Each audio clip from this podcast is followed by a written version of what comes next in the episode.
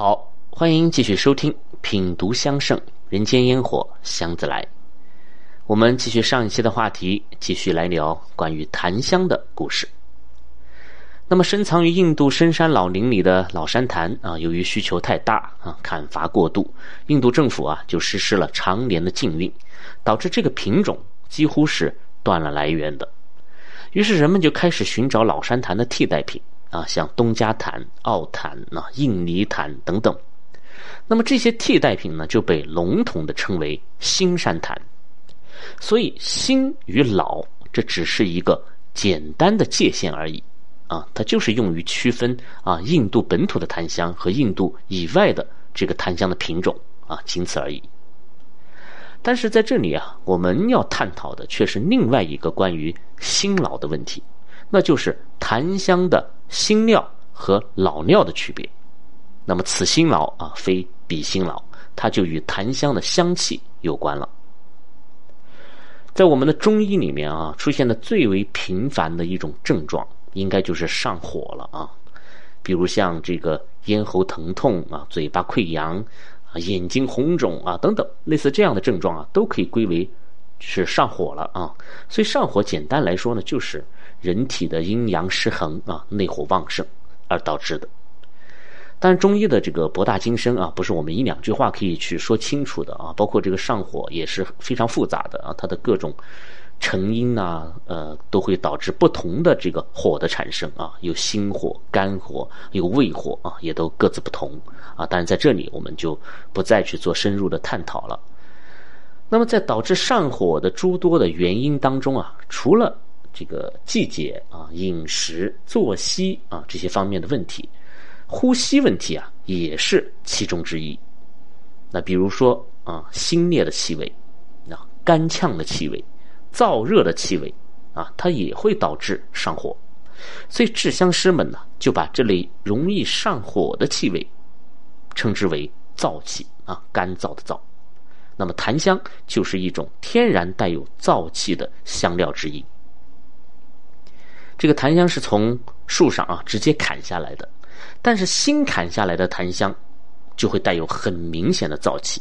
那如果用这类檀香来做成香品啊，尤其是像线香啊、盘香啊、塔香这一类需要点燃的香品的时候，它的燥气呢就会尤为明显啊。虽然谈不上这个刺鼻啊或者冲鼻，但是它一定不是一种平和、温润啊宜人的香气。那么这种香气，你如果闻得多了，就会产生一些负面的作用，比如说影响睡眠啊，导致内火旺盛啊等等。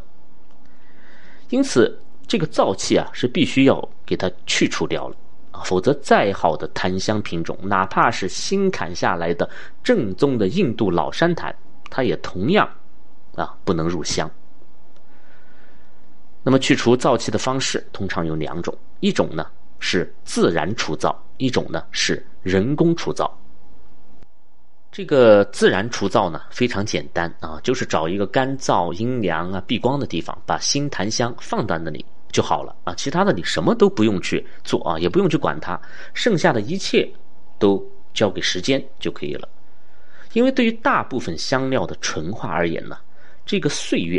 它永远是最好的催化剂，它要比任何其他的手法都要来的天然，啊，因为它不会破坏香料本身的这个气韵，而是在漫长的时间里让香料发生一些潜移默化的改变，啊，就像我们前面所讲，沼泽下面深埋的那些水沉香一样，那种微妙而又持续的变化，是任何人为的手段都无法去效仿的。那么对于檀香来说亦是如此啊，时光会让它本身的燥气逐渐消散于无形。那么在经过二十年啊、三十年，甚至于更为久远的这种自然的放置以后呢，老山檀啊才会完成它真正的蜕变，变成我们所说的老山檀老料。啊，当然新山檀也可以用这种方式来除去燥气啊，就会被称为新山檀老料。但是。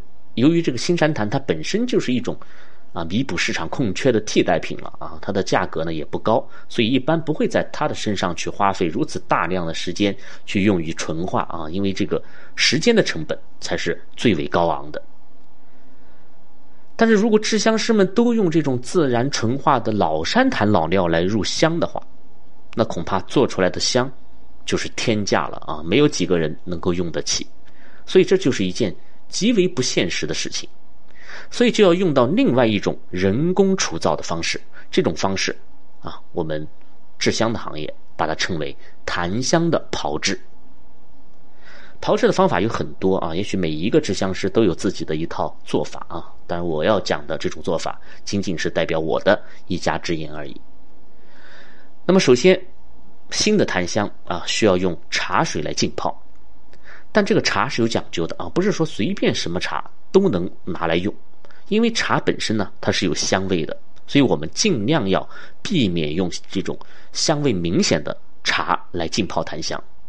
比如说一些半发酵和发酵的茶啊，像铁观音啊、乌龙啊、小种红茶等等，这些过于明显的茶香啊，它就会干扰到檀香本身的气味啊，对于后面的合香的效果产生不利的影响。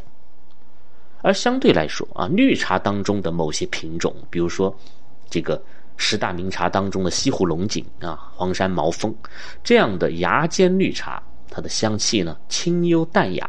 留香也不会太久，那么它就适合用来浸泡檀香了。那当然还有一种茶是为首选的啊，那就叫腊茶。这个我后面会有专题的节目来讲这种茶。那么这就是一种以蒸青绿茶为基础的团茶。那只可惜，这种流行在唐宋时期的制茶工艺，在今天呢已经不多见了。接着啊，茶水浸泡一宿，木料大者则多浸一日。取出后阴干，啊，这是香圣上的记录。大家注意这里的用词不是晒干，而是阴干，因为大部分的香料啊都是经不起高温的，香气遇热就会挥发损耗，啊，包括我们用的这个茶水也要用凉茶，而不能用热茶。那么阴干之后呢，就再视情况而定了啊，包包括某些这个燥气很大的檀香品种，那就需要。继续去炮制它，比如说用到米酒啊、蜂蜜、龙脑等等这些材料，把它混合为溶液，再次的去浸泡数日，取出以后呢，用文火翻炒，直至干燥。总之，通过种种的这些炮制的方法呀，新檀香的香气就会明显的变得柔和起来了啊，与其他的香料的融合呢，也变得更为顺畅了，它不会有太抢眼啊太。明显啊，太压制其他香气的这种现象出现了，所以品闻这种去除了燥气的檀香香气，才有真正意义上的静心凝神啊，这个禅静入定的这些效果。那么说完檀香的香气啊，我们再来说说檀香的木性。这个檀香是有大料的啊，因为它本身就是树木嘛，但是大部分的人。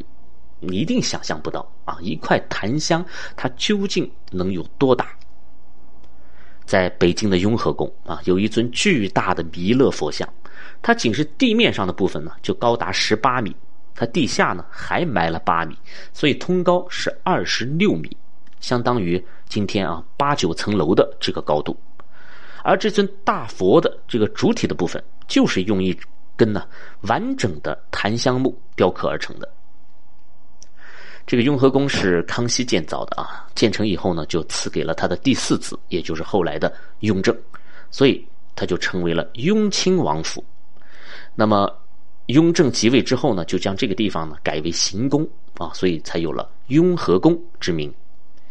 到了乾隆九年啊，乾隆爷呢就把雍和宫改成了一座藏传佛教的寺院，但是乾隆他很看重风水啊，他就一直觉得这个雍和宫北边啊。有点太空旷了，他就想建一座高大的阁楼来作为北边的一道屏障，但是又苦于没有一尊能够与这个阁楼相匹配的佛像，啊，所以很苦恼啊，就是找不到这个合适的材料。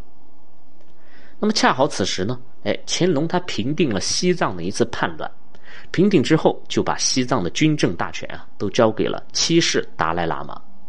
那么七世达赖自然是感恩不尽了，正好就听说，哎，乾隆爷在寻找这个做大佛的材料啊，这件事情，所以就立即派人呢四处去搜罗。结果又恰好呢，哎，听闻尼泊尔有一根从印度运回来的巨大的檀香木，它的尺寸非常符合啊做大佛的这个要求，所以就花了无数的金银财宝啊，把这根檀香木从尼泊尔买了回来。那么这根产自印度的檀香，它就是印度的老山檀了。这个尼泊尔啊，在喜马拉雅山的南麓，它是夹在西藏和印度之间的啊，距离北京十万八千里。啊，就算是我们今天要开车进西藏啊，去尼泊尔的话，这路途之艰险啊，都是难比登天的啊，更不要说这个是近三百年前的大清朝了啊。那么再加上这根八层楼高的檀香木，它是不能切断的啊，它必须保持完整。啊，完整的运到北京才可以，因此很难想象，为了这根檀香木的运输，这一路上要动用多少的这个马车、船舶啊、人力和物力。那我也相信尼泊尔国王他肯定是不会包邮的。所以前前后后一共用了三年的时间啊，乾隆爷呢终于在这个雍和宫见到了这根举世罕见的檀香木料。那为了不辜负这件世间珍奇啊，与这一路上的辛酸劳苦，乾隆爷呢就指派察罕活佛来进行佛像的设计，并调用清宫造办处的这些顶级的匠人呐，一同来参与这尊弥勒佛像的雕刻。那么在大佛完工之日，雍和宫还举行了盛大的佛像开光的典礼与阁楼的落成仪式。那么这个阁楼，它就取。佛啊，与福这个读音相似，所以叫做万福阁。那么这就是檀香木性的第一个特征了，就是它有大料啊，它适合进行各种各样的艺术雕刻。那么第二个特征就是檀香啊，它的木质结构非常的稳定。普通的木头啊，时间一久，要么受潮腐朽啊，要么干裂变形，要么就是被虫蛀蚁噬。总之，它的这些木性都是以脆弱为主的，但檀香却是一个例外啊！这里啊，我们就先来讲讲另外一个故事。我们古代的皇帝啊，都是有专用的印章的啊，也被称为玉玺。那么第一块玉玺当然就是属于啊始皇帝秦始皇的了。但是这块玉玺呢，却非同一般。我想，它应该是中国历史上唯一一件能够穿越无数个朝代，引得无数英雄帝王竞相争夺啊，甚至影响到了历史进程的一件传奇的宝物。那么这块玉玺，它是玉做的，啊，玉的名字呢也是如雷贯耳，叫做和氏璧。啊，这里多说一句，玉玺的玉啊，通常呢是御用。啊，宫廷御用的那个玉，而不是白玉的玉啊。这里，啊，因为是和氏璧做的玉玺，所以正好有了这样的一个巧合。